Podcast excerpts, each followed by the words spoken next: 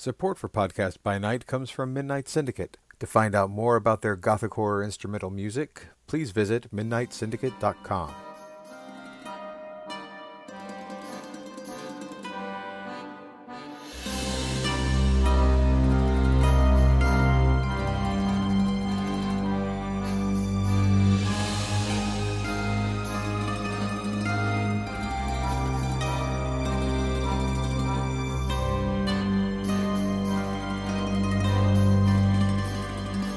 Greetings, everybody, and welcome back to Podcast by Night.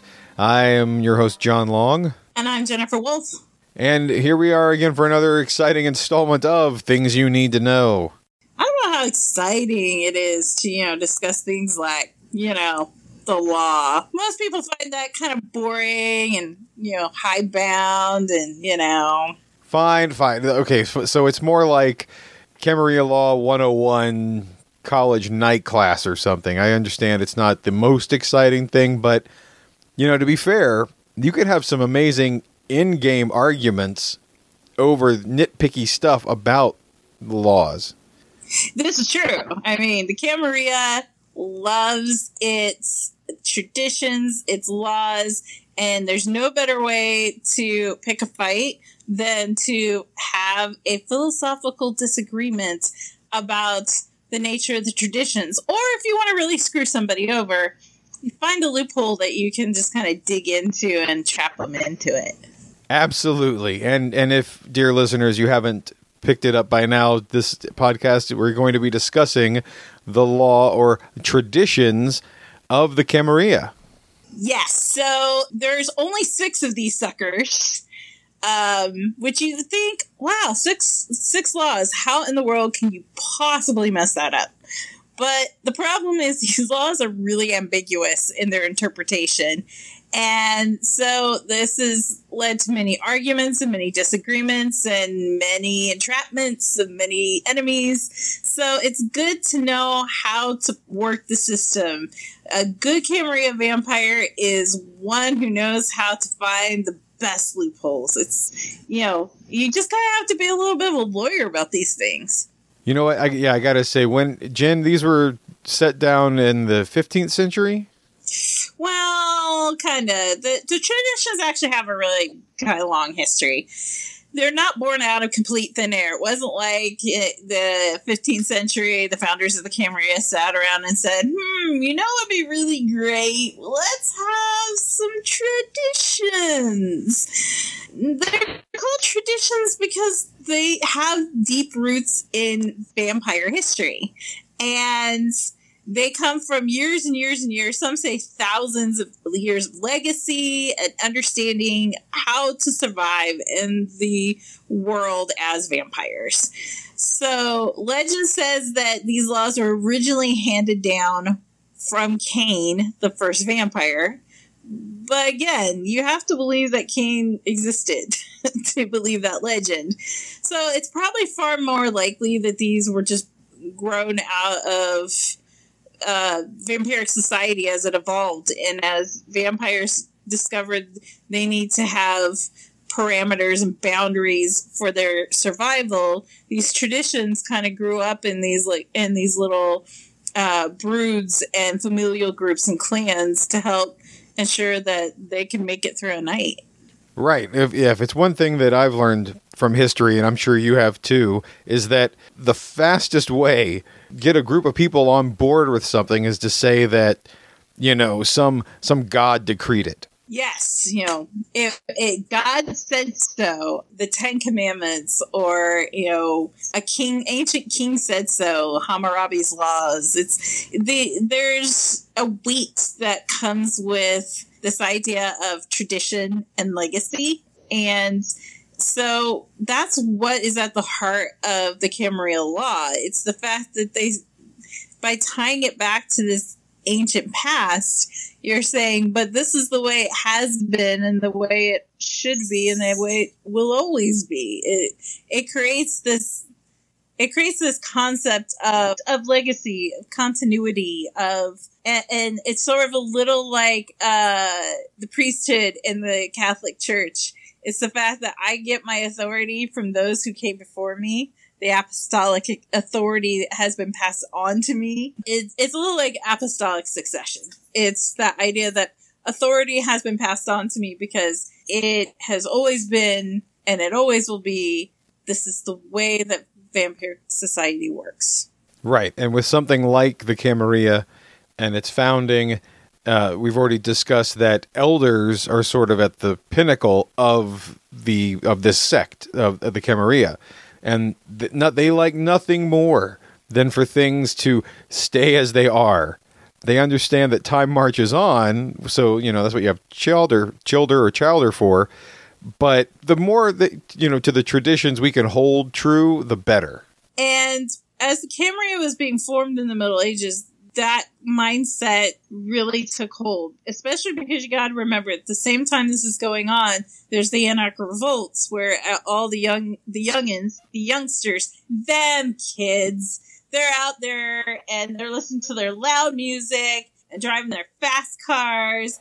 And, you know, the Camarillas like have, they have utterly no regard for our history and our traditions and where we've come from. So for them, the traditions become a real backbone and a defining element of what it means to be a vampire and what it means to live in polite society, in cultured society for vampires. Oh, absolutely. There's no better way to draw that line in the sand of us versus them. You know, we are the, the civilized kindred. We usher in the the golden ages of humanity. We shepherd the herd, if you will. And those guys over there, ah, they're just rebel rousers. You don't want to be a part of them, do you? Them folk. Them folk. Those people. Those kids. Those kids. Those upstarts. Ah, I'll get you. In my day, we didn't have this fancy stuff called a telephone. We had telepathy, and we liked it. You guys don't know how good you got it. that's right.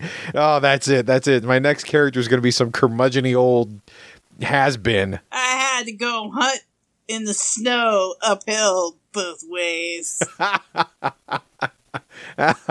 Absolutely. Oh my gosh, kids nowadays, you just call up that Uber and bam, it's like a Happy Meal delivery. you guys have it so easy. So easy. All right, so yeah, so we got it down to the, uh, you know, what is it? The traditions. There, there's a reason for the protocol and all the pomp that the Camarilla has. The the rituals involved, uh, social rituals especially, because uh, they're sort of a secular group, uh, help enforce the laws um, of society. The the the common knowledge that this holds together. Things like status and court officers and pre- presentation um, and boons, you know, currency of the realm, if you will. All of these things fit into the framework of and the, and the traditions surround it. These measly six traditions, which we're going to discuss, are not as simple as they appear.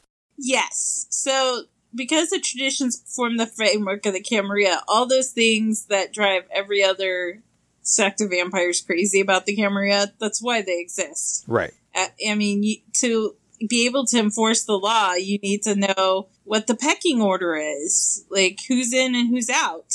And that's eh, kind of the basic concept of law in the first place. Law is the, the means by which we define a society and what we hold important and those who are in our society follow the law, and those who are outside of our society do not follow our law. So all the trappings of the Camarilla, the concept of a prince, the the primogen, status, boons, the fact that you have to present yourself to be accepted in the city before you can formally live there. All those are actually pieces that fit into the greater concept of the traditions because this is how the Camarilla keeps order over the vampires who claim that sect as their home. Absolutely. Within these laws also you're going to we're going to find the consequences for those who disrupt or ignore the laws. Uh, the punishment can be quite harsh, even unto final death. Yeah, a lot of these laws. I mean, the Camarilla takes these dead serious. Uh, Literally. Yeah, literally. I mean, if you break the traditions, if you breach them in any sort of way, more often than not, you can face an execution squad, and you you may be hightailing it out of town ahead of a scourge. That's never a good thing, especially if they catch you, because then you're dead. Okay, well then, without further ado, Jen, why don't you start us off with the first tradition? So the the first of the six traditions, the first tradition of the Camarilla is the most important one for the Camarilla. It is the one that they hold absolutely dear, and that is the masquerade. Thou shalt not reveal thy true nature to those not of the blood. Doing such shall renounce thy claims of the blood. In short, that means don't tell other people you're a vampire don't do it. When in discussing the the formation, the the knights, the dark ages that preceded the formation of the Camarilla, uh, we went into how the Inquisition, the Church, and even rogue hunters knew about the vampires, and we just hunt them down and kill them. So if they think that there are no more vampires and those are just myth and legends, they are not going to come after us. Yeah, I mean, you got to remember when the Camarilla is founded. This is like you said, straight up in the burning times. Vampires weren't the world's greatest secret. And, but nowadays, in our modern society, after the Age of Enlightenment, vampires are like, oh, those are the quaint things that you see on those teen dramas. You know, there's no such thing as vampires. Those are really just misunderstood goth kids. That's right. Such shows as the Kindred Journals or the original Peoples the original people. the original peoples. I got nothing on that one. Oh my lord. Oh yeah. Kin- Kindred journals, really? Kindred journal. Well, you know, figure it out. um.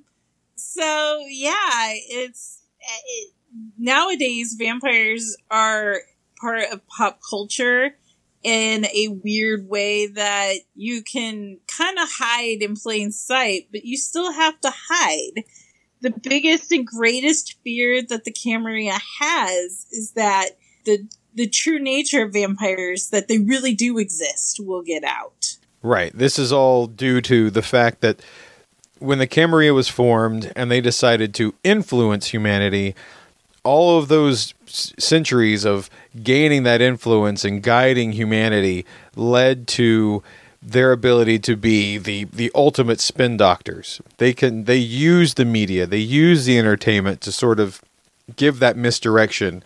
And uh, even since you know the, the the movable press, you know, printing press, it's like ever since then, bam, they were they were right there. Yeah, Camarilla Kindred figured out very quickly.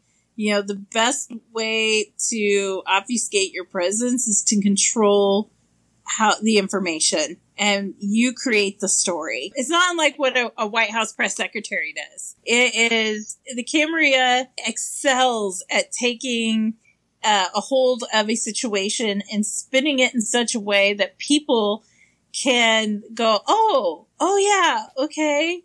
You know, oh, there were vampires running around in the park last night. Oh, wait, that was obviously a film shoot. Or, hmm, I I was at a club and I I think I saw somebody like literally drinking blood out of another person's neck. Oh wow! I get bet you that's just uh, those goth kids up to their like weird freaky blood play or whatever. It, they it's this idea of you hide the story with a believable enough lie that it somehow makes it all okay in the hopes that no one catches on to the fact that it's all true.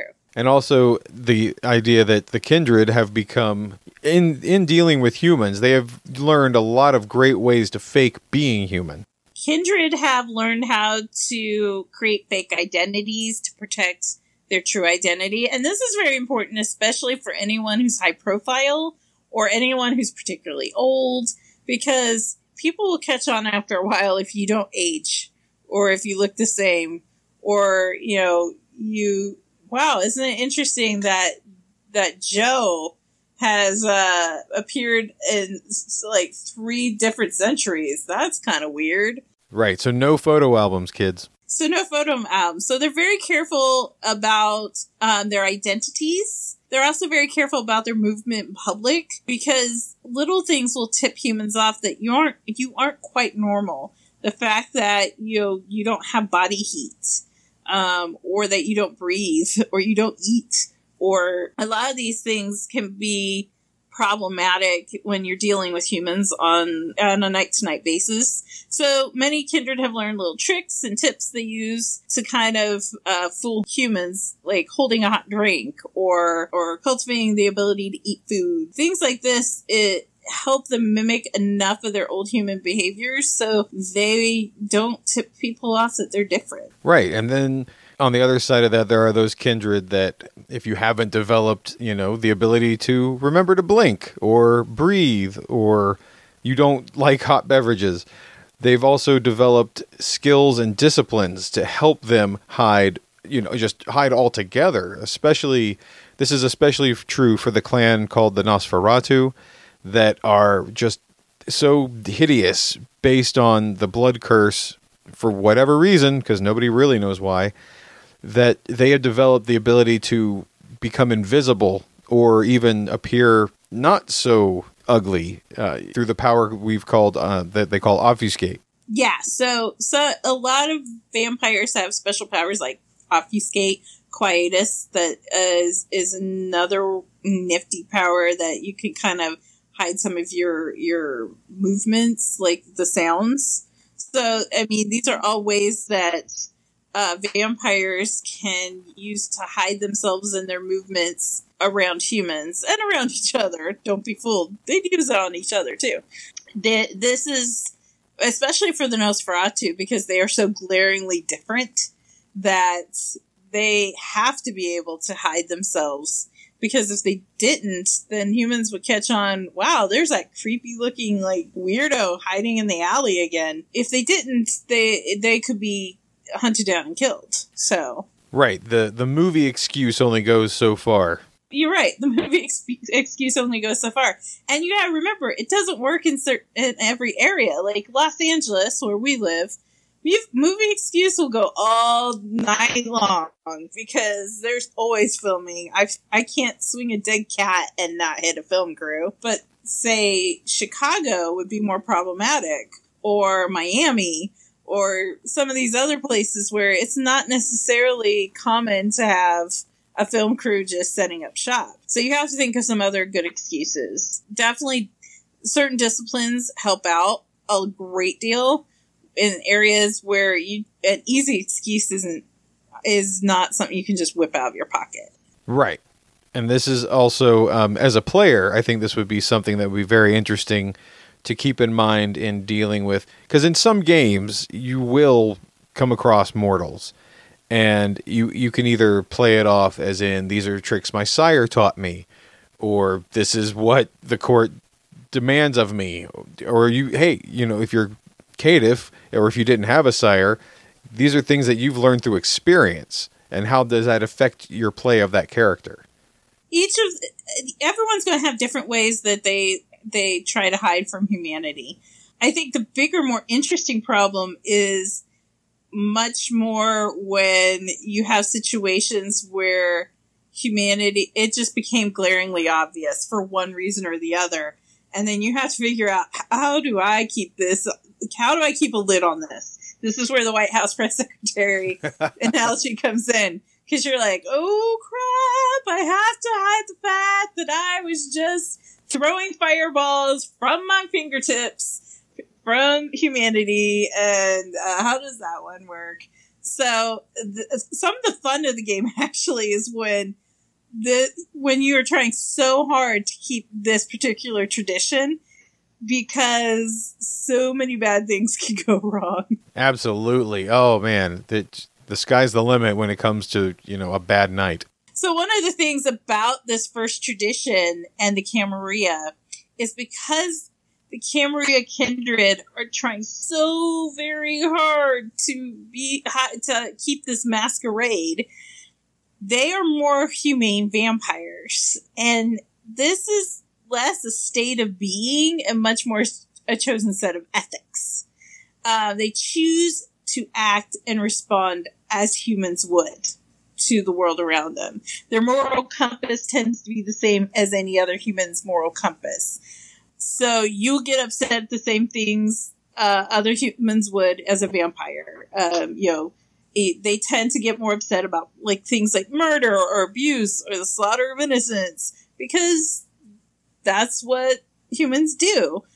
But you're not human, and I can't stress that enough. As a vampire, you're not human. So, and this becomes much more apparent the older a kindred is, because the more as more centuries pass, as you've survived the games that that kindred play with one another, as you've had to do more and more cutthroat things to try and make it through another night, you become more jaded and you become less and less humane.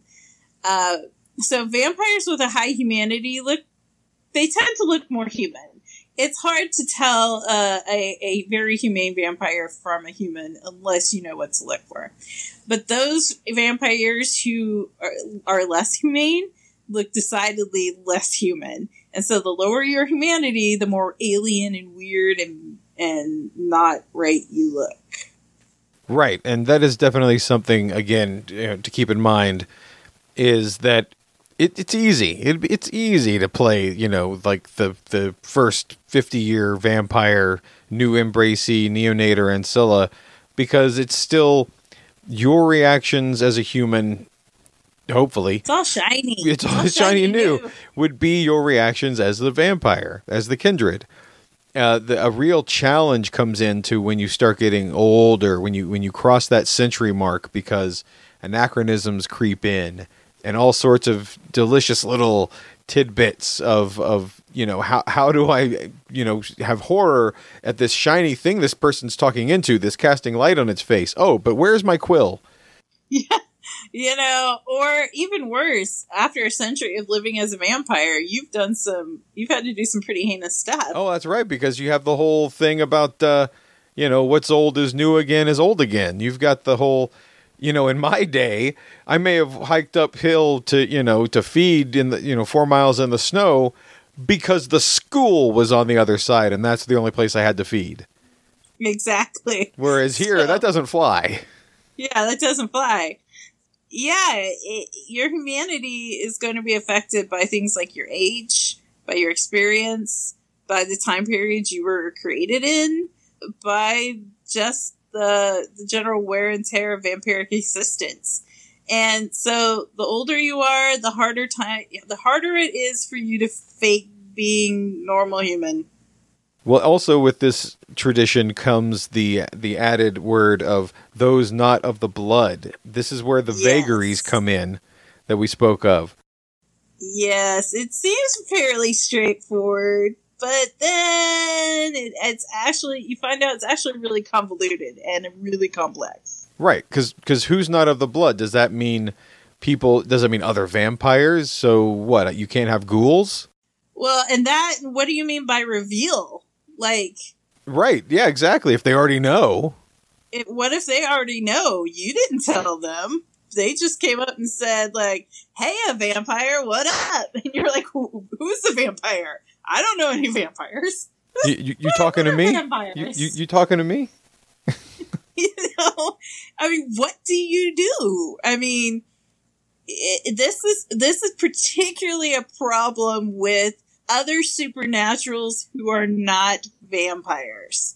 So creatures like werewolves or mages. Mages are the big big problem with this one because mages have absolutely no problem going up to a single vampire and saying, "Yo, vampire, get what up? What are you doing in my my territory?" And you're like, "Vampire? Who's a vampire? I don't know any vampires." But it, it, they clearly have pinpointed you, and it's sort of like, well, shit. What do I do now? This is a problem with this law because we don't know what "not of the blood" means. Does it mean it doesn't mean people who are humans but not supernaturals. Um, does it mean all all mortals, including supernatural ones? Um, does it mean all super all critters out in the world everywhere? Um, does it mean non Camarilla vampires? I mean, it it gets pretty hairy when you start slicing hairs here. Like, what do you mean by that? And what about revealing? What if they just know who you are? You didn't do anything, but they've just figured it out. Then what do you do? Right. And then you have, like you said before about other vampires, you have two whole sects, the, the Sabbat and the Anarchs, that don't recognize the traditions at all. They may have their own version of a masquerade, but that's only self preservation. They don't care about your rules. So what if you go into a city, or what if you know, what if you share a city, and so and they do something, and you're like, oh crap, they, you know, there's like a whole bunch of people with fangs on the ten o'clock news, and they're not us. Yeah, what do you do then? There's a Sabbat pack running willy nilly through Disneyland, and you're like, well, shit, not your group, not your people, but now they've revealed the existence of the blood to everybody else. So now what do you do? You what you what you do is you pray you've got Ventrue with some influence. That's what you pray. You pray hard. For pray that. hard for that. but I wonder, Jen, if this if that part of it though does that come down to sort of like what, what we've said the prince is the ultimate uh, like law keeper is it due to their interpretation you know, a lot of times it kind of really does kind of fall down on the prince uh, and how they choose to interpret it. And you'll find that with almost all these laws, because as you said, the prince is the ultimate arbitrator of any law in the domain. So if you get a prince who's a little bit more conservative, then they would say that the idea of those not of the blood would pretty much mean anyone who wasn't a vampire. But if you get one who's a little bit more liberal, they may say, you know what, ghouls are okay. Telling a ghoul, it's it, having them know about it is all right because you have that. That's a human that's bound to you. Again, it, there's a lot of gray area here. You know, more often than not, it, you have to just rely on the prince's interpretation of the law.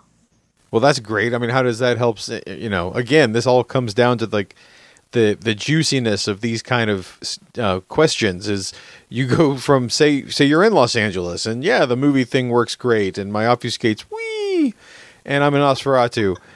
And, but but I've I've got to go to Miami. What do I do? I don't know that prince very well. I go to introduce myself, and suddenly you know, they they turn out to be some kind of staunch ex Catholic person that takes a very strict interpretation.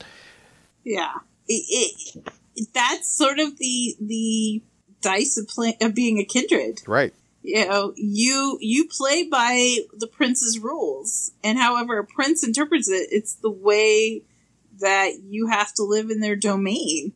Um, I, I, it's not unlike being a Baptist go with my analogy here. Okay. So, um, and John can only laugh at this because he too grew up Baptist. Um, it is the joke with being a Baptist is that if you're a Baptist on a desert island, you have to build two churches. One of them is the one you don't go to because you know no two churches are ever going to be alike, and they'll always have their interpretations. That's like, right. That that church over there, like they do communion every four months, but that church over there does it the first Sunday of every month, and who's absolutely right on that one? You know, it, it really falls down to you got to go with the you got to go with the with the church you're in at the moment. When in Rome, do as the Romans do. So just the same way with Camarilla law when you're in a city, you do as the prince says. So if a prince has a very conservative interpretation of the first tradition, you go with that one. And if a prince has a a more lenient one, you go with that one. Absolutely, because yeah, you've got like you said, when in Rome, perfect analogy. You are embraced Camarilla, you signed on board, you were acknowledged. This is what you signed up for you know, you put your name on the dotted line, so deal with it. If you know, if your sire or somebody or coterie sends you or takes you to another city, yeah, you you do. You you suck it up and you do what that prince how they how they run things. Yeah. It's it's not a perfect system. And and therein lies a lot of tension for most kindred and most Camarilla courts because you have to figure out how to abide by a prince's interpretation, even if you don't agree with it. Right. And this actually this is a great segue into the second tradition of domain, which is typically where the prince reigns. And I'll I'll take this one. Go for it. Thy domain is thine own concern. All others owe thee respect while in it. None may challenge thy word while they are in thy domain. Yeah. Yeah. Yeah, it's kind of like what I say goes, motherfucker. Yep. I am I rule this bitch. And y'all you all listen to what I gotta say. Yeah, the idea of domain is extremely important to kindred. Um and to vampires in general. I mean, I think across vampiric society, this idea of domain resonates because at their heart, vampires are predators. They're predatory creatures. And just like any other predator, they like their hunting grounds and they protect it jealously. And because of that, domain is a very ancient idea. It goes all the way back to a time when a vampire may control a whole big territory on their own and they only allow themselves and the and their childer to feed in that area. So no one else is allowed because resources are limited and resources have to go to me and mine first. And maybe if I like you, you might get a piece, but most of the time, you know, you're you're not going to be allowed. In modern nights, feeding's a lot easier for vampires. So the modern city is a perfect cover for vampires to feed in. They have more than enough resources for a lot of vampires. And the Camarilla, though, still believes in the idea of singular rulership of one domain. So one dominant vampire who controls the power of the city and all other vampires who live in that, that domain have to respect that vampire's right to rule over whatever they claim as their domain. Right. And then with because of that, the dominant, as you said before, in the Camarilla, the dominant vampire is often the prince, and the domain is an area of the city that they claim. But some domains may have smaller cities within them. Again, take Los Angeles for example. Los Angeles County is pretty darn big. Yeah. So, um, Los yeah, Los Angeles is ridiculously huge. It's and the entire Los Angeles metro area is actually made up of several smaller cities. I mean, in theory, LA alone is the size of some small states or even countries. So it's a huge city. So to be a prince of Los Angeles is to claim a ginormous domain. So, you know, in theory, you could have a couple of princes in one city. Say, uh, the prince of Los Angeles only claims uh, Los Angeles City proper within LA County, while there's like a separate prince of of Pasadena and the San Gabriel Valley because those are all separate cities from Los Angeles City proper. Um, so you can have a domain broken up like that. And that's actually not uncommon in some larger megacities where there's just so many va- there's so many people and so many vampires you can have more than one prince controlling an area. But then you get smaller cities. So, like Kansas City. Uh, and I use Kansas City as an example because I'm from that area. Kansas City is itself a good sized city, but it's not a huge city. But it's kind of the regional hub for a, a rural area around it of small towns and you know, mid-sized cities that all kind of feed into the larger city of Kansas City. So Prince could say, I claim not only Kansas City, but all the towns around it and all the, that entire region is going to be mine. And I will have like little petty princes or little vampires I trust who might control one or two things. And they all answer to me. And this is all my domain. And in theory, they can do that. Right. That's definitely something that I think is very interesting about domain is like you said with Kansas City or in places like Paris, it is the hub of all the little provinces around it. Yeah. Paris Paris is in particular interesting. So places like Paris or London or even Boston. Boston's a, is an old enough city in America. because these cities have a history that goes back to a time before their countries were more populated, like London, the Prince of London could pretty much claim like control over most of England. The Prince of Paris claimed rulership over nearly all of France because they were princes in those cities at a time when they were the the hub of the of these nation states. And so it's kind of interesting in like London or Paris or even Boston, which is a regional hub like that. Because the Camarilla has been there so long, the culture of the court and the do- concept of domain has spread over a large regional area because it kind of had to. And because there are no set rules of a domain, it's only that if one vampire stakes a claim and everybody else backs that vampire or the you know says, "Yeah, prince, we're with you. You you rule this domain." Then this law protects that. Exactly. While you are in that particular prince's domain, you owe them the respect and have to obey the edicts that they put forth. I mean, and this this particular law protects their right to do that and forces you to have to obey them. If you don't, you run the risk of having the second tradition thrown in your face and the prince coming down on you with the full weight of their authority. Absolutely. And you should be, you know, if that ever happened, be lucky. You are lucky if it's just the sheriff ex- escorting you to the border. Yeah, you get a particularly like petty or righteously angry prince, and they they could just kill you on the spot. Absolutely. And this tradition goes back to, as as we Jen talked about before, the the feudal structure of the Camarilla. This is one of those things like a, a baron, you know, lording over the land with their serfs. You know, not to put too fine a point on it. It's it's really straightforward that the prince's word is law, and this is it's a, again it's established in the ideas of the elders. We've been around, we've seen it all, we've done it all. You listen to us because we're we rule you. Yeah, it's it's really hard. It's very difficult to go against a sitting prince.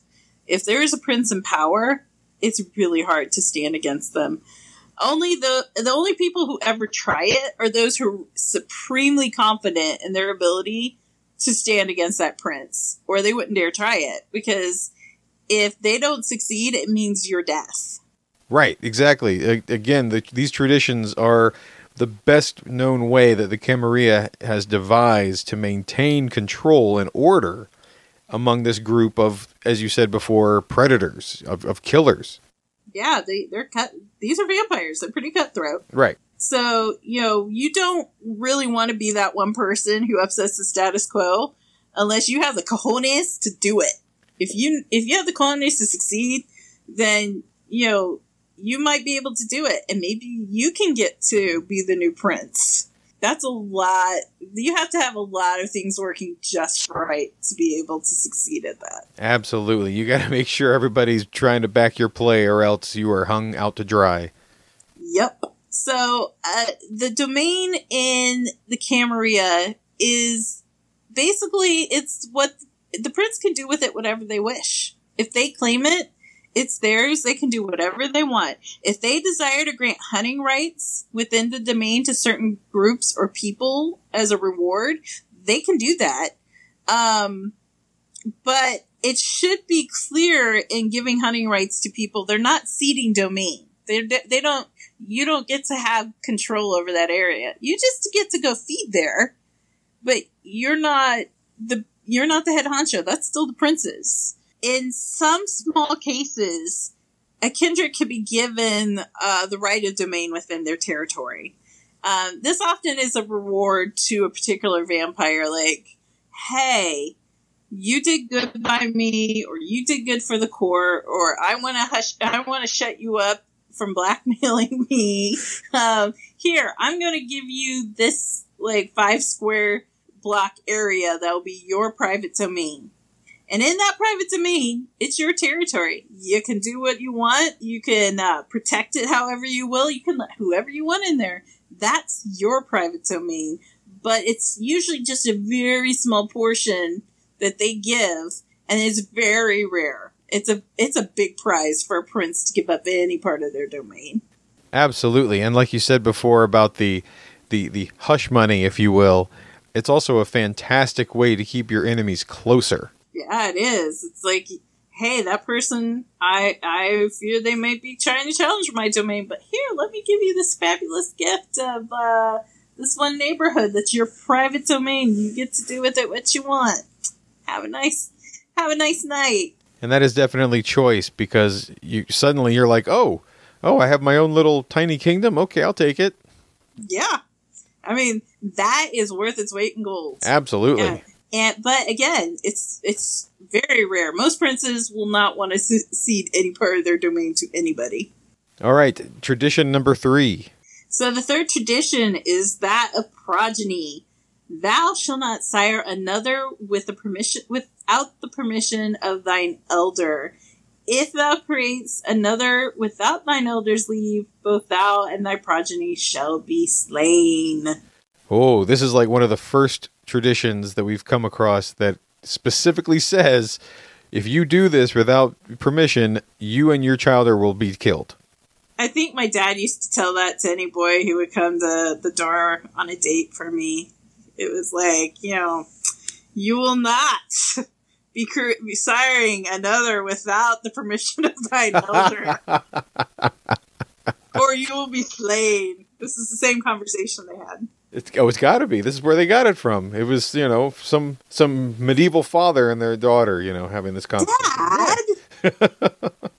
so, in short, yeah, this means that if you make another vampire without getting permission to do so, you're both dead. And this is very important uh, because resources. It's you have to keep it keep the numbers low just because it's it's it's just good business.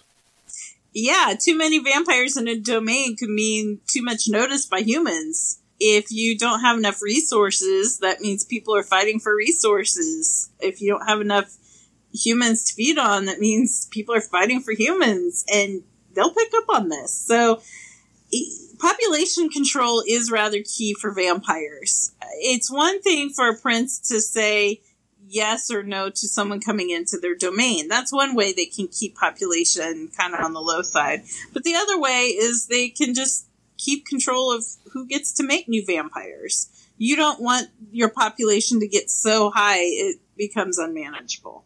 Right. And this is also another good example of the vagueness of the tradition of, or the law, uh, because what exactly, who exactly is your elder? Oh yeah, it doesn't say. It, it's it's like your elder without the permission of thine elder.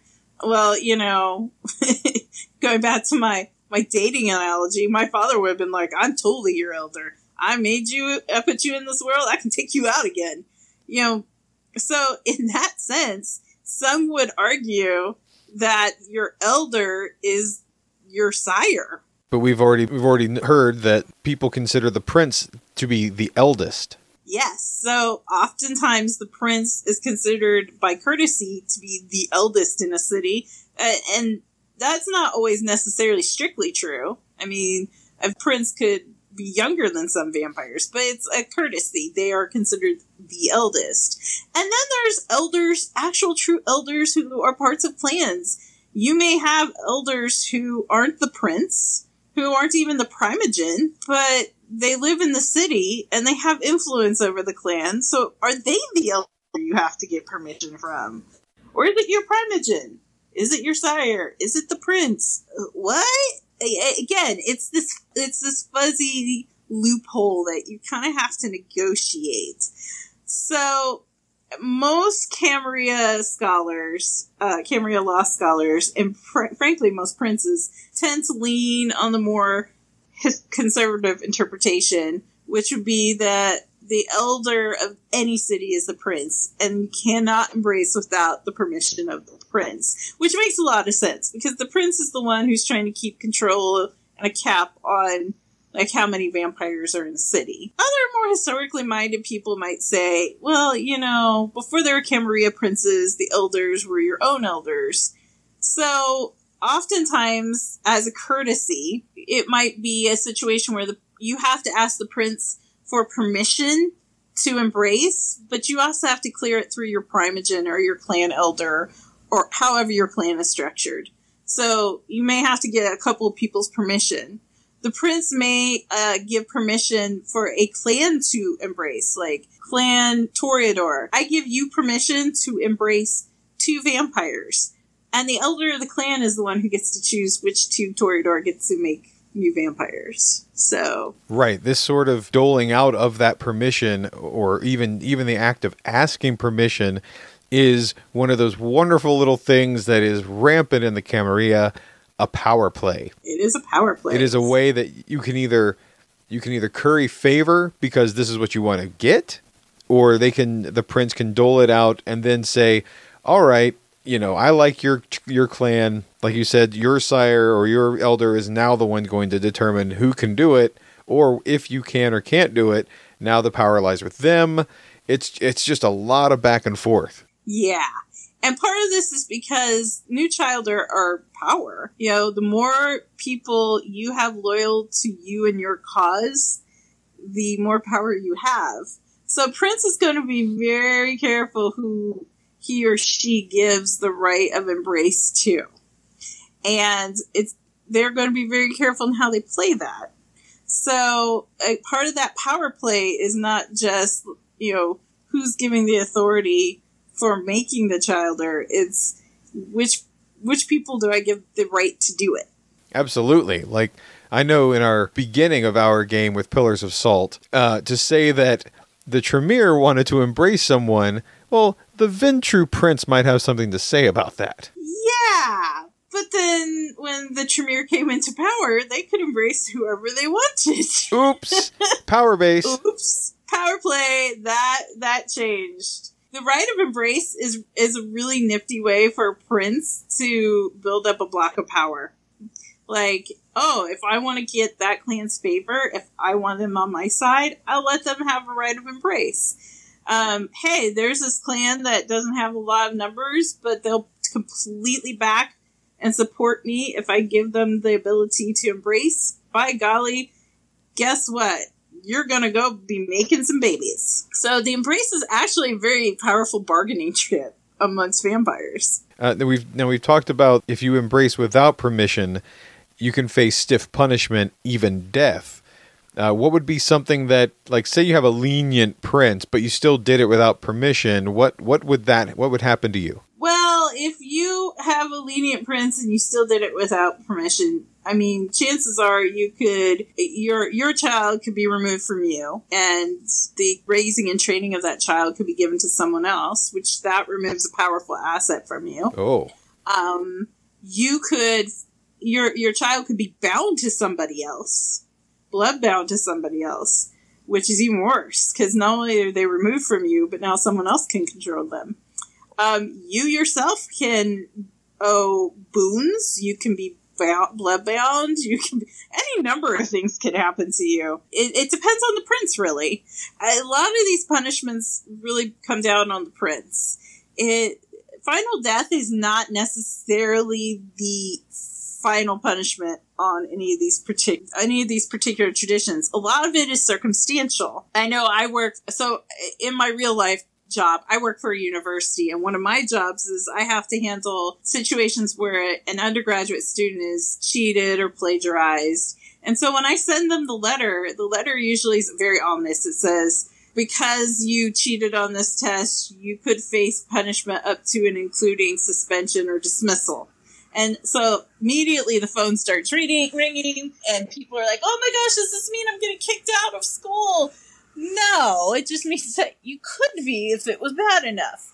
And it's the same way with the traditions. I mean, if you go and you have a lenient prince and you went and, and embraced a child, they could say, you know what? Not cool. We won't kill you, but we'll take the child away. You're going to owe us a life boon and you're going to, uh, have to eat shit for a year but at least you're alive. Or if you get a really strict prince, they're gonna say, I'm sorry, did you go making someone without my permission? Well, guess what? Life for life. Now yours is forfeit. You could have your childe killed actually. And that has, um, that has happened on more than one occasion where a prince will say, okay, well, you didn't embrace, you didn't get the embrace with my permission. You can live, but your child's killed. There's a lot of different responses to an illegal embrace. Here's the funny thing with an illegal embrace. There's a stigma attached to it. If you did not get the prince's permission, and let's just say that the prince let all parties survive, then the child has the stigma of being an illegal embrace. The sire has the stigma of having illegally embraced someone. And you probably both owe up the wazoo to somebody, usually the prince. And so there's a sort of social stigmatization that goes on there because everybody knows, oh, you you didn't come around the right way. Oh, something's something's not something's not socially cool with you. In a system of quid pro quo, status quo, and respect, it's definitely questionable if you you know your motives. They it does stick with you, like you said. Yeah, and you have to overcome that stigma, uh, especially the childe. It's worse on the childe in many ways because then they if if they were embraced by someone and the their sire tried to hide it, they may not have had proper education. So a lot of people look down on them as being like, you know, you don't know the true ways of our polite society. If the sire didn't try to hide it, then people are like, oh, well, you're the reason that Clan Ventrue got in so much trouble because you know, your sire couldn't keep it in his pants. You know, it's, it, it, there's a stigma to not having gone through the proper channels to be embraced. And this will bring us to the fourth tradition because I'm, I'm noticing a pattern here, Jen, that these definitely follow an order of, of events, if you will, within a society. If this, then that. Exactly. Yeah. The fourth tradition being accounting, which states those thou create are thine own children. Until thy progeny shall be released, thou shalt command them in all things. Their sins are thine to endure. Boy, that sounds very biblical. Doesn't it, though? Yeah, that, that essentially means, like you said, if, if you have that stigma and the childer has to endure it, so do you because you brought him into this unlife. Guess what? You're accountable. Yes. So this is the side effect of being able to create a child. If you are able to create childer, then you now have to take care of that childer, and you have to make sure it doesn't do something stupid. Um, it's it's the it's very much you know you have to raise that childer, you have to feed that childer, and if they screw up, then you have to kill that childer. That's the way this works. Um, so much like in the creation of a child, the fourth tradition has an eye to the masquerade. Uh, new vampires, basically, you're just walking fuck ups. You're still trying to figure all this out. Most of the time, new vampires they have no idea. They before they were embraced, they had no idea this world existed, and then they're thrown into it, and they're still trying to negotiate between their old life as a human and their new life as a vampire, and none of them know any of the intricacies of kindred society. I mean, a lot of these creatures have lived for decades or centuries or longer, and so there's a lot of of unspoken pitfalls for the new kindred and they're bound to screw up. I mean, it's it's just it's going to happen. You just have to accept it's going to happen. This also goes back to the idea of, of a power play. If the prince or the eldest grant you the ability to sire a child or child, childe, they understand this law of accounting. They know that it could go both ways. Like somehow say that you are can you can embrace and you sire a, a, new vampire and you bring them in and you do a great job. That looks really good for you.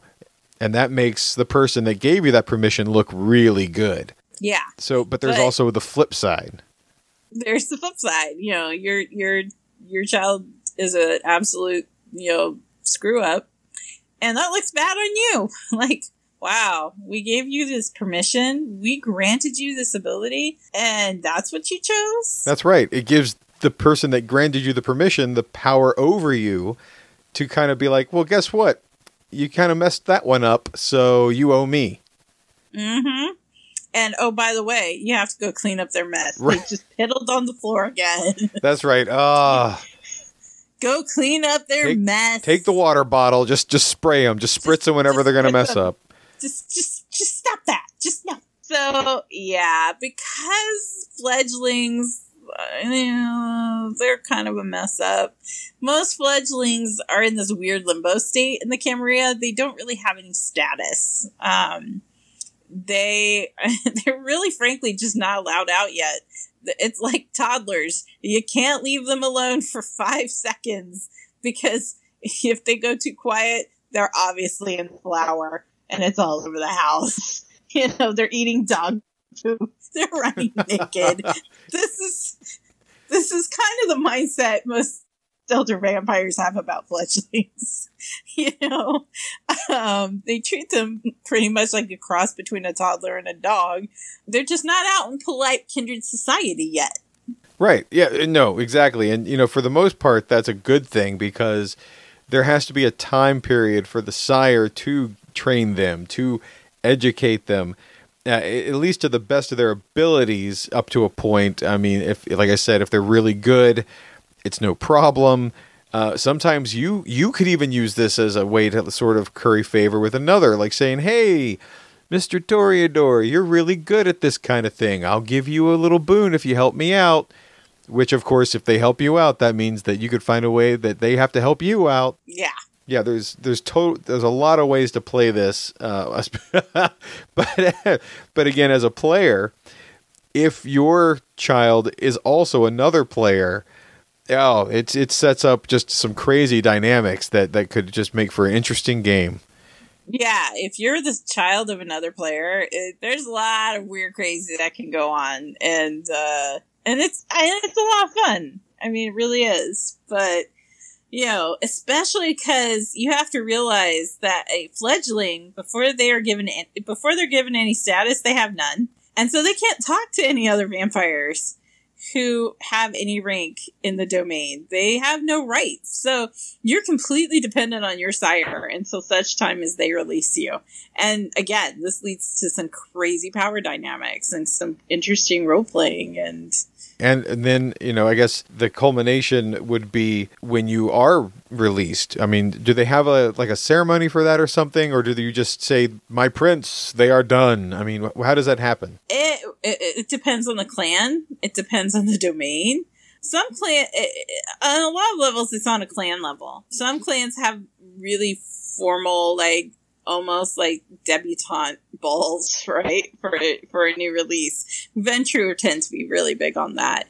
Other clans are like, well, if you survive a year and a day, I guess I can bring you to court. You know, Gangrel are notorious for the fact that they will embrace Childer and leave them for a year and see if they like live. If they survive, well, okay, maybe I'll bring you to court. So it's really kind of dependent on the clan on how they handle it. And it's also dependent on the prince. Most princes will expect that there's a formal presentation of a new child in their presence.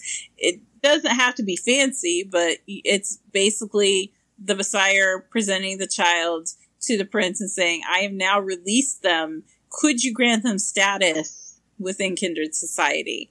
That's a formality that's actually tied into the prince's uh, right of domain.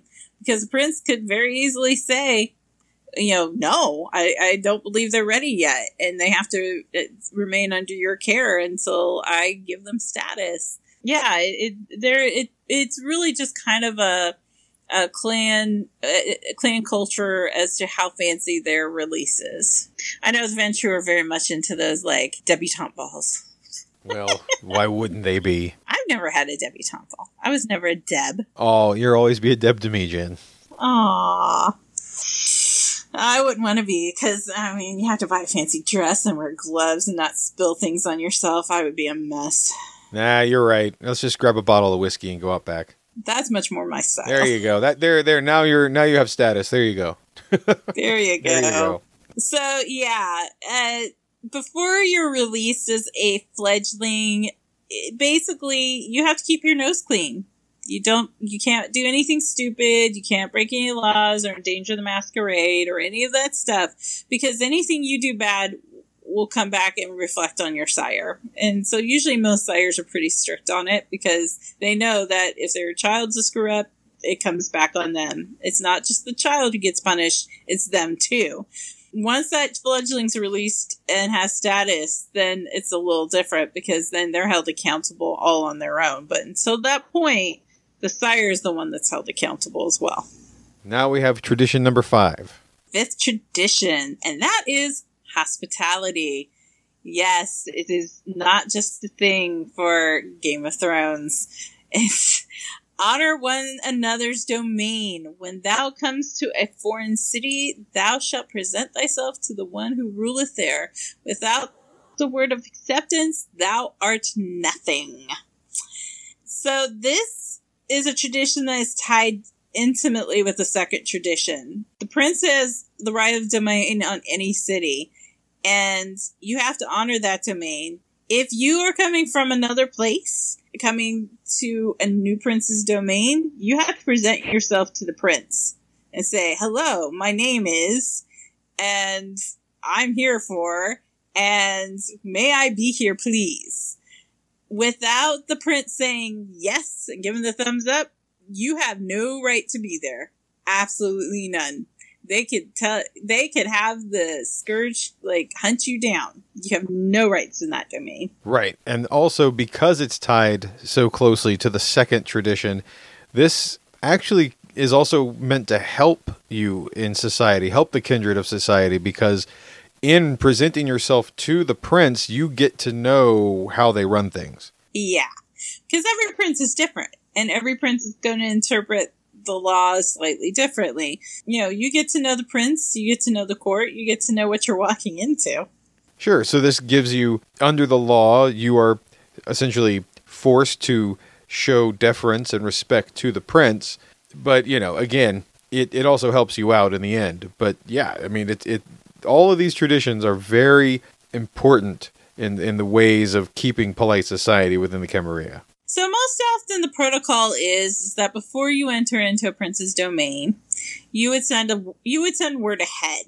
So either to the primogen of your clan in the city, maybe you know someone in the city who is pretty high ranking or has some status, or um, maybe you know a court officer, you know, or someone you know knows a court officer.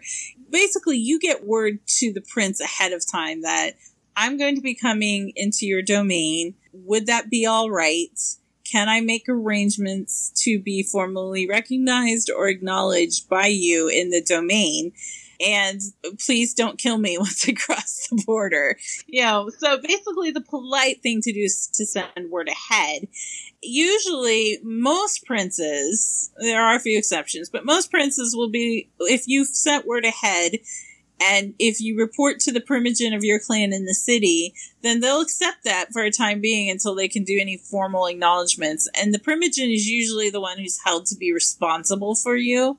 Um, so if you do anything in the city before that time, the primi- it's on the primogen's head that, you know, hey, you let the shady character into my domain. Yeah, you have no formal status in the domain until you're formally accepted in the city by the prince. Right. Now, I have a question. What if you're just sort of passing through?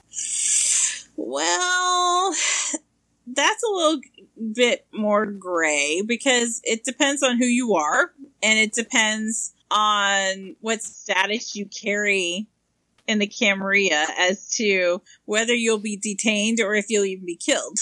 So you can, in theory, come into a domain and not announce yourself.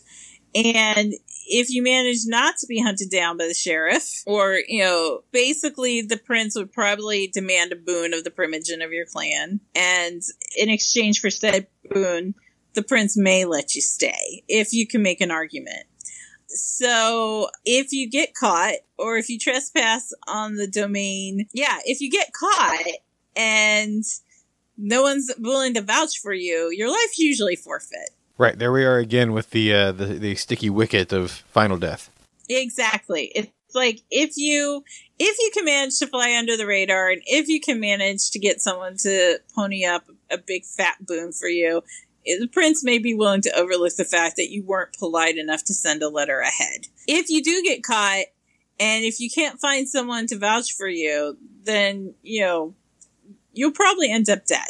Now you said there are some of those people that can can sort of come in and out uh, without the need for that. Who who might those be? So there are some Camarilla title holders on a larger global scale who can come in and out of domains as they please without even announcing themselves to a prince. And those are usually Justicars and Archons. They can supersede a prince's domain. And part of that is because of the nature of their work. They're often traveling. They're often doing things on behalf of the inner circle. So they can be all over the world at any particular time. And it's really tedious to have to ask permission to go into every Camarilla domain just to do your job. So if you're a Justicar, if, if you're an Archon, usually you get a pass nine times out of ten, they will not tell a prince that they're there. They may or may not inform the prince, you know, after the fact, um, because it's not in the print, you know, it's not in their best interest to tell the prince, especially if they're investigating the prince. Right. Yeah. Uh oh. Uh oh. That, that, does happen sometimes. Oh, shit, son. Oh no. Um, and there's also um, a little bit of a tricky thing with, you know, how we mentioned earlier that sometimes the prince will give domain to individuals as a kind of gift. This law applies to those domains as well. So if the prince gives you, say, a small portion of the city, say the prince of Los Angeles gave me Monrovia, California, which is where I live, so you can all come find me now. But it gave me Monrovia, California, then let's just say that another vampire, even a Camarilla vampire, comes wandering into Monrovia without my permission. I am well within my rights to kill that vampire because of this law. Holy cow. Yeah. Now, the prince may not be happy with it. It could have political ramifications. But in theory, the law's on my side on this one. Okay, so the short and the short of it is the best it is best for you before you enter a city or someone else's domain to send note ahead, send word ahead. Yeah, it's it's just the polite thing to do. It it it keeps everything above board. You don't have to worry about getting jumped the minute you cross the border. Primogen aren't mad at you. Court officers aren't hunting you down. It just makes life easier for everybody all the way around. See, so it's the helpful tradition. It's a helpful tradition. You know, this this is how you don't die. Don't be a dick. Send a note. That's right. Oh, but speaking of dying, uh oh. The sixth and final tradition, the tradition of destruction. Dun dun dun. Dun dun dun. Okay, I'll try to really put some put something on this one. Ooh. Thou art forbidden to destroy another of thy kind. The right of destruction belongeth only to thine elder. Only the eldest among thee shall call the blood hunt. Wow, that was that was way ominous. That was like haunted mansion ominous. Hey, it is the right of destruction. Whew. And and believe me, that is they the Camarilla takes that right very seriously. Very seriously. The right of destruction is a highly protected right and it it, it is perhaps uh on this more than anything else other than the masquerade that kindred society hinges on because the fact that you're a society with laws means that you that you have some sort of order decorum and recognition of the other person which doesn't come naturally to vampires vampires natural tendency is to kill and destroy and to take down your enemies. This law is very important because it's far too easy for the monsters of the Camarilla to kill each other. So you have to have this law in place so you aren't just randomly killing each other left, right, and center. The right to kill a vampire is only held in the the hands of the elder. But the, then again, we get into that fuzzy, fuzzy gray area, John. That's right. That's right. Who's the eldest? Yeah, who's the eldest? Who has uh. that right of destruction? But you can understand very much why this is such an important law to the Camarilla because random acts of murder within vampire society, I mean, it could lead to bloodshed. It could lead to violence. It leads to the breaking of the masquerade. It imperils all of them. It's a little like living. It would be like living in, um, like Renaissance Italy, blood feuds between rival families in Florence. You know, sure, that was great in Renaissance Florence, but that's not how modern vampires can live. That's why this is so very, so very necessary for them. If they resort to just killing their rivals, then that leads to anarchy, that leads to chaos, that draws the attention of the humans, which could kill all of them. So it's much better for you to try and undermine your rivals, uh, humiliate your rivals, play the long games, the political intrigues, games of, um, social games of status, you know, misinformation, games of cunning, much more profitable in, for you in the end to make it a more political game than just brute destruction. So the idea of right of destruction has this kind of ancient roots in this concept of lex talionis, which in is translated from the Latin. It really means the law of retaliation. It's more kind, more or less the principle of an eye for an eye. Whatever the crime is, the punishment must be equal to it. This cuts down on the escalation aspect between all parties. Um, so you can't just, if I insult you in court, you can't just like lop my head off because that's not lex talionis. That is not an eye for an eye. It is if I insult you in court, then you can definitely work to undermine my social standing in court. Um, that's considered fair. But me just, you know, going your mama in the middle of court doesn't mean you get to like, you know, lop my head off. Um, and that's really what it's at the heart of the sixth tradition is that they are trying to keep the escala- escalation down somewhat. So in saying that, there are some crimes that, that are so egregious, egregious that um, automatically they're just going to call for punishments that are uh, are more than just a life boon or social disgrace. And there are just some crimes that only final death will fit. And that's the sixth tradition gives legal precedent for this in the Camarilla. Now, does it also, like you mentioned about Lex Talionis, does the exercising of Lex Talionis, is that sort of just like a loose tradition that people just sort of accept within Camarilla society and destruction is separate from that? Or would it would this kind of be like a Lex Talionis would be a subsection of Rite of Destruction? It, they're they're very closely tied the idea of an eye for an eye kind of underscores the entire idea of final destruction because final destruction is held is held so closely it can really only be for specific crimes so again the idea of me you know insulting you in court is not something that is considered worthy to merit final death okay like such as diablerie that's something that would definitely like, oh, that's a no no. We we can put you to death for that. Uh, diablerie is a big no no. That is a big. That's usually a big final death one because that's so horrific to Camarilla society that I mean, no question, they will put you down unless they're unless you have a good reason. If you have a, a sanction to do it, then that will protect you. But people are still going to look at you like funny. They're going to give you some side eye because you just cannibalized another vampire. So diablerie does not sanction, usually is automatic final death. Kinslaying, kinslaying is usually final death. Um, particularly if it's a if it's a child killing a sire, and that has to do with the the inherent fear of the elders that they fear being attacked by the neonates. So kinslaying is usually a big bad no no.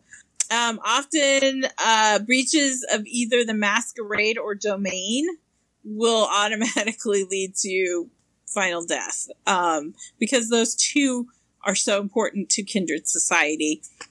If you're challenging a prince's domain, if you are causing massive masquerade breaches, then that's, uh, that's threatening all of society. So, psh, usually you're you're gone.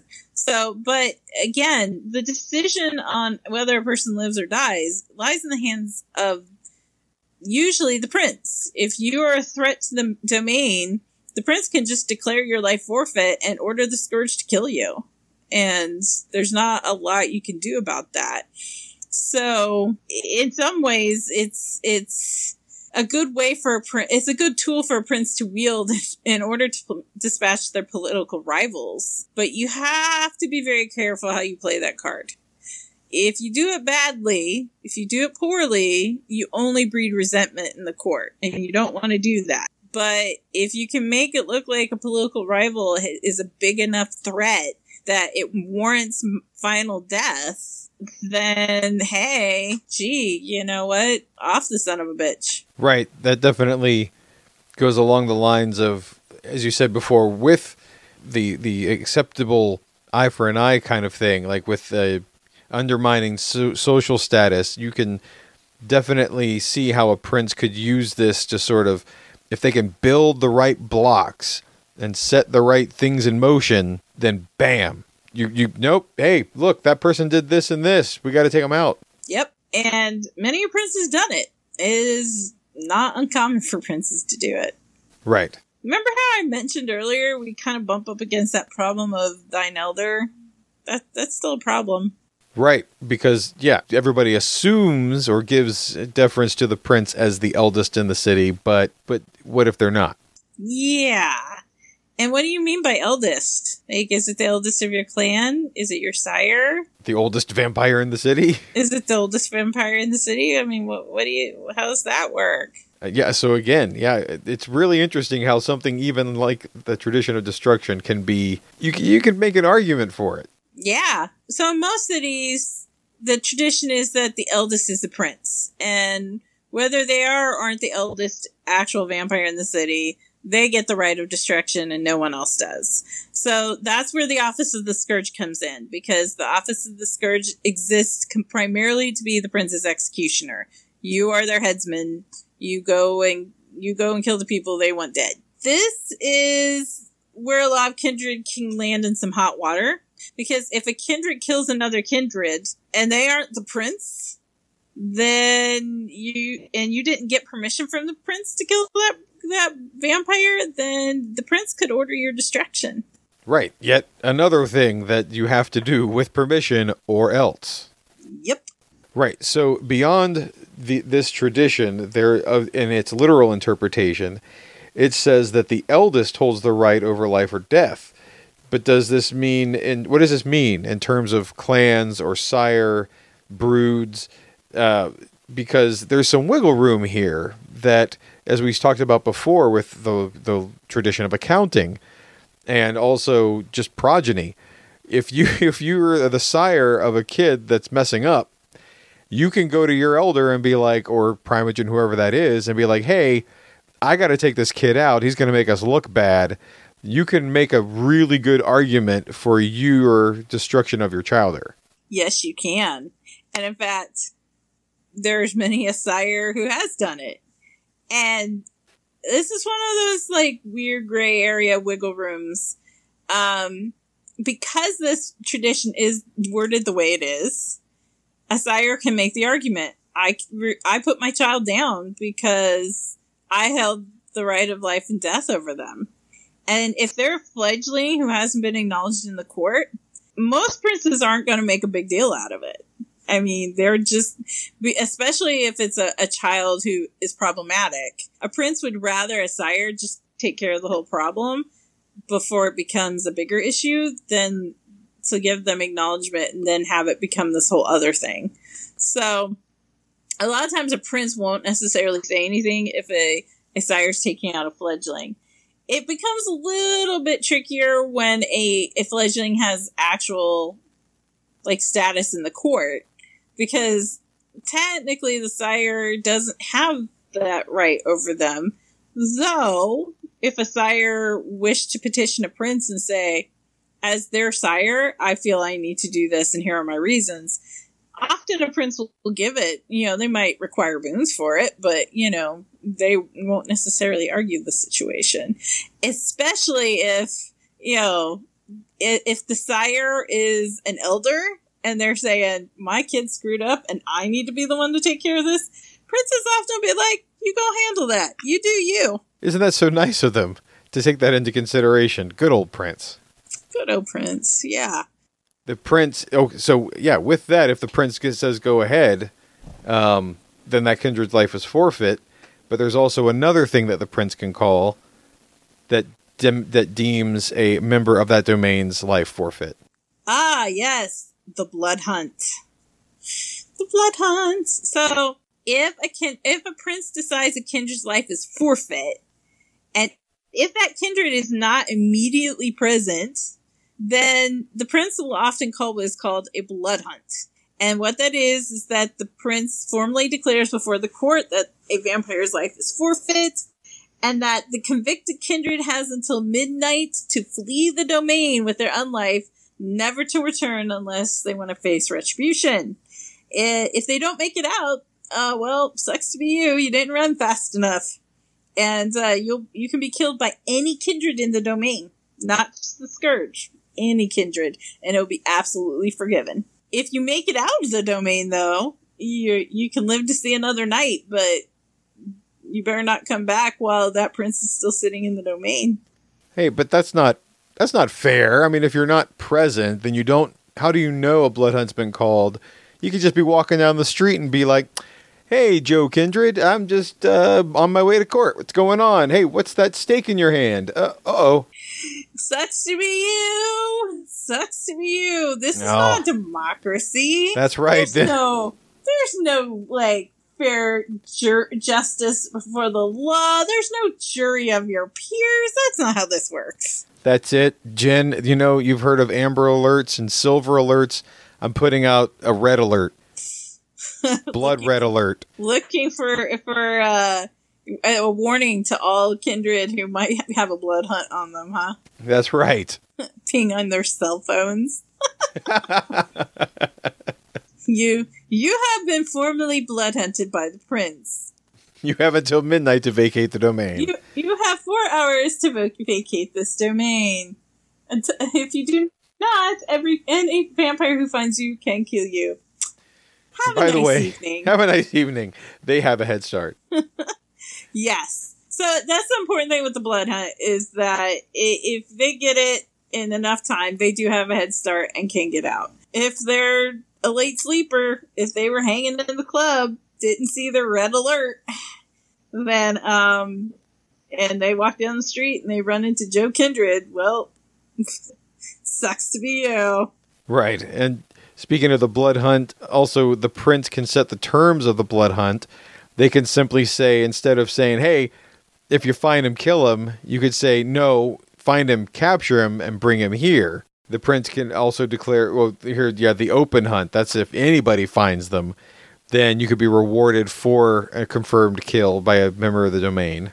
Yes. And then there's the situations where um, the prince gives the right of diablerie. This is rare indeed, because like I said, most Camarilla kindred are like, oh, diablerie, that's cannibalism. Ooh, shame, shame, bad, bad. You know, first of all, the can you know, because they frown upon it, that's a big deal. So you have to really think about, am I willing to take up the prince's offer of diablerie? Nigh on to cannibalism, people give you the side eye. So to diablerize someone is a good way of getting yourself on the blood hunt list. So you have to consider, like, if the prince is sanctioning it, that's a rare prize indeed. But there's a second pri- point you have to consider, and that is that yes, the prince can sanction it, it gets swept under the rug, but it's still a kind of scandalous thing. I mean, anyone with a, a Auspex who can read an aura can see that you have a black line in your aura. Oh, you diablerized someone. You know, what's up with that? You know, so it's still kind of that it's still shady. Um, the prince can declare it as a prize in a blood hunt, but this is highly unusual, and um, it would be because it would be a mark on you. It would be literally and figuratively writ all over you. So you would have to permanently like carry like a, a piece of paper saying, I die diablerize this person on the orders of the prince at this time and date. So that if you ever leave the domain and you go into another domain, you can explain yourself. Right. But the prince is not the only one that can call a blood hunt. Yeah. Blood hunts can also be called by archons and justicars. Um, especially because they hold the ranks that they do on a global level with the Camarilla. And so often when they call a blood hunt on an on an individual on that level, that's a pretty bad individual. Um, on top of that, whole clans, like an entire clan, could declare an individual's life forfeit for one reason or the other. Um, especially if there is an individual that has offended the entire clan for doing something. And that, that's a truly amazing individual indeed. So people who are wanted by archons or justicars or who are hunted by an entire clan, they, um, they often have bounties on their heads. So it's not just like, you know, the blood hunt, you got four hours, get out, dodge it is there's a bounty on your head, and if, if any kindred who is able to hunt you down and kill you or hunt you down and bring you to us, then they're going to get a reward for the for basically being a bounty hunter. And if they do it successfully, they win a trophy. And um and those who've won these trophies are known as Alastors and they're literally branded with a magic trophy on their hand. So anyone who sees their hand, like even with a glove on it, you can see like this magic trophy sigil on their hand that indicates I'm an Alastor. I hunted down one of these people who was on like the wanted list and brought them to justice. Look at what a badass I am. Ah, okay, that answers my question. I was going to ask like this this isn't an office or anything. It's just sort of a as a title that everybody in the Camarilla has to recognize. Yeah, it's a title. It is it. It's not a, an official office in any way, shape, or form. It is basically you have managed to hunt down someone who is blood hunted or wanted by a Justicar, an Archon, a clan, someone on a big scale. And you've, uh, and in your success, people should respect you because anyone who's managed to get wanted on that level by the Camarilla usually is pretty hard to catch. Right. And speaking of wanted by the Camarilla, there have been instances where the inner circle of the Camarilla has said, hey, you have done a really naughty thing, you criminal you, and put them on the red list themselves. Yeah, so there is this above and beyond anybody that the Justicaria or the Archonate or a clan could want. There are some criminals who are so their crimes are so heinous. The inner circle actually has a list of the Camarilla's most wanted. Essentially, it's it it's uh basically ten vampires who are so heinous. They are the most wanted vampires in all of the world, and it's called the Red List. If you're a red lister, that means you did some bad shit. I mean, you you done. It wasn't just being naughty. It was you really have crossed a lot of lines. And so when you're a red lister, the inner circle of the Camarilla, the head honchos of the entire sect declare you anathema. You are, you have no protection in the Camarilla whatsoever. It doesn't matter what city you, you flee to. There is no protection for you. And uh, the individuals on this list are really, truly some of the most dangerous individuals in the entire world. They're smart, they're cunning, they're extremely powerful, and it would take a very powerful kindred to go and hunt them down. So those who manage to claim a trophy f- from a red lister are known as red Alastors because they managed to to capture someone who is anathema and they're branded with a magic red trophy. So a regular Alastor, you just caught like somebody who stole something from Clan Tremere. You get just a regular trophy, but a red Alastor, yours grows you yours glows bright red, and it that means not only you're a badass, you're the baddest of the badasses because you got a uh, red lister. That would definitely be something I'd like to have in, uh, as on my character, but sadly, not everybody's that cool, John. Hey, and, and there's only ten of them. I mean, come on. There, yeah, there is only ten of them, but several of those ten have been on there for quite a while. The number one most wanted vampire in all for for for a very long time the number one person on the red list has been Kemintiri, who is a Setite, member of the clan known as the Followers of Set. She's probably the most dangerous vampire in the entire world. I don't know anyone who will catch her. She's a legend. She's a legend. The Ventrue Justicar Lucinda and her have a little bit of a history that goes way back. Yeah, she's she's a toughie. She is by far the the most dangerous vampire to capture.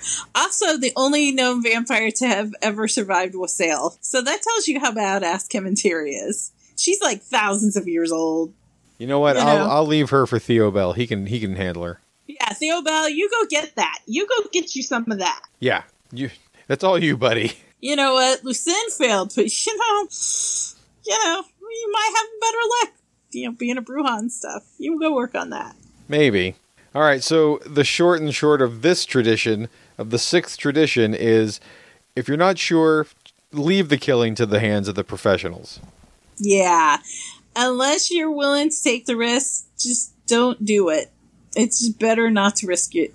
That's right. Your unlife is going to be tumultuous enough. Yeah. So that's it. The traditions, they are the laws of the Camarilla as John mentioned earlier, they really are the laws of just the Camarilla. The Sabbat don't recognize these laws. The Anarchs don't recognize these laws. The independent clans don't follow the traditions. They all have their own versions of a lot of these r- rules, of course. Um, and that's because most of these vampires are drawing from the same ancient traditions they have it in their own code of ethics. For the Camarilla, they consider them barbaric codes of ethics. Mm. They aren't they aren't civilized like the Camarilla. Well, you know what? For the most part, as long as they have something like a masquerade, that helps them at least half. You know, helps them out half the time. The Sabbat, for example, does have the silence of the blood, which you know, they don't really keep the masquerade, but they also know it's stupid to try and court human attention because they will send hunters. So they try not to be draw too much overt attention to themselves. They don't want to pretend to be human, but they're not going to like say, "Hey, hunters, come find us here," because they know that's just suicide. But the Sabbat freely practices diablerie, which is a big no-no with the Camarilla. Um, the Giovanni and the Setites, they don't have any need for status or protocol or structure. So they really just don't care about all the hierarchy and, and, concepts of domain and, you know, thine eldest and, you know, because they have their own clan structures that they rely on. That that's how they order themselves. Anarchs just pretty much, you know, ignore any sense of decorum altogether because they're like, live free or die, bitches! Well, they're you anarchs. Know? Yeah, I mean, so a lot of these laws don't they don't care nearly as much about because they're like, well, I don't have a thine eldest, fuck off, you know. So uh, you'll find in their cultures their their rules and regulations differ because their cultures are just different from the Camarilla. Right, but it is these rules and these traditions that keep the you know it does set them apart from other societies, but it keeps order among the Camarilla. They have the strength, uh, they have the organization, they have the power, they have the influence over human society, and the traditions allow them to keep all of that. Exactly. And the Camarilla does look down its very long and elegant nose at all these other vampires who don't follow the traditions because that's what's that's what civilized society does is they follow the traditions. The traditions are what set them apart as cultured vampires. For as far as that gets them, um, they eh, the traditions give the are part of what gives them the strength of organization, of power, of influence, and if they didn't have their traditions, they wouldn't have the organization they need to be able to have the influence that they do. And guess what, kids? Those are the traditions. Yay! Yay. Guess what? You took like t- you took like what? How many years of law school in just one podcast? Just That's one amazing. podcast. You have your JD and Camarilla law now. You can, you can you can maybe pass the bar on that. Maybe. Maybe. Not not really. No, not at, not at all, actually. But but we'd like to think so, because because again, that's you know part of this podcast is to help educate you, the player, on everything that you're going to need to know to navigate this game and and the unlife that it puts you in. The um, one thing to keep in mind about all these laws is that there are loopholes, there are gray areas and ways to get around them. Eh, Heck, you can even find a ways to break them and not get caught. Yeah. And you know what? We'd be we would be pleased as punch to hear some of the ways you guys have thought of to get around any one of these laws. So this is this is a great time to reach out to us via Twitter, via Facebook, via Gmail. Tell us your ideas. How do you get around some of these laws? What are the gray areas? What are the uh, loopholes? What are the what are the ways that uh, we can interpret laws? What are some of the problems with these laws? Uh, it would be great to hear your feedback on this. Absolutely, yeah. We have you know, like Jen said, we have the Facebook page, Twitter. Who knows? You might actually learn something from some another listener that says, "Hey, I didn't think of that. That's I'm going to use that." Yeah, believe me, there's some tricks. There's some da- uh, dirty, dirty tricks out there. I some people are like, "Hey, but you know, you could do this." I'm like, "Oh, you could do that," you know. So, uh, so yeah, talk to each other, share your ideas. Yes, I absolutely want to give a big thank you to all those listeners who have already reached out to us uh, via our email or Facebook page. Um, I, I'm glad that Jen, the response has actually been pretty good. We've got people saying it's great, it's fantastic. I'm so pleased. I'm so tickled. Oh, I'm so glad. Thanks, guys. I mean, we're very passionate about this game, and we're we're passionate that uh, about sharing this with you, and we hope you guys enjoy it, and you know, talk to each other. Uh, you know, sit there and share share war stories, share tips of the trade. Um, hold the hands of the newbies. What are things that, that you have learned in your long experience that newbies could gain benefit from? Absolutely. We, we look forward to hearing from you. All right, so make sure you join us next time where we're going to be discussing a tricky part of playing the Camarilla. What is that, Jen? Status. Ah, yes, the Camarilla, the, the original mean girls of the vampire world. Yes. Either you have status or you don't have status. And if you don't have status, you're nothing. So, eh, status, I have to admit, is a big old pain in the butt. I hate status as a player. I, I'm like, this is stupid. But it's a complicated, it's a complicated area, status, and with it, boons, which status and boons tend to go together. So, because it's so complicated, guess what? It's going to be an ST corner. That's right. We're going to call in one of the big guns to help us explain this as best we can and and how it can benefit you, the player, uh, to the to the utmost degree. Yeah, you don't want John and I trying to explain status because I'm like, I don't even know. Yeah, I'm I'm I'm like I'm acknowledged. Is that good? Is that good? You Is that- know, Yeah, Uh, you know what? What is this infamy? What I don't understand. What I don't is that bad? vul- vulgar mean? Is vulgar bad? Is vulgar? Yeah. So we're gonna, like I said, we're gonna be calling in some help to help us, you know, navigate that and explain it to you, so you don't get lost, we don't get lost, and we all come out the end learning something new. Yay! Yay! All right. Well, that wraps it up. Uh, I want to make sure that everybody knows that we are available on iTunes. We are also on YouTube, as well as the Podbean app.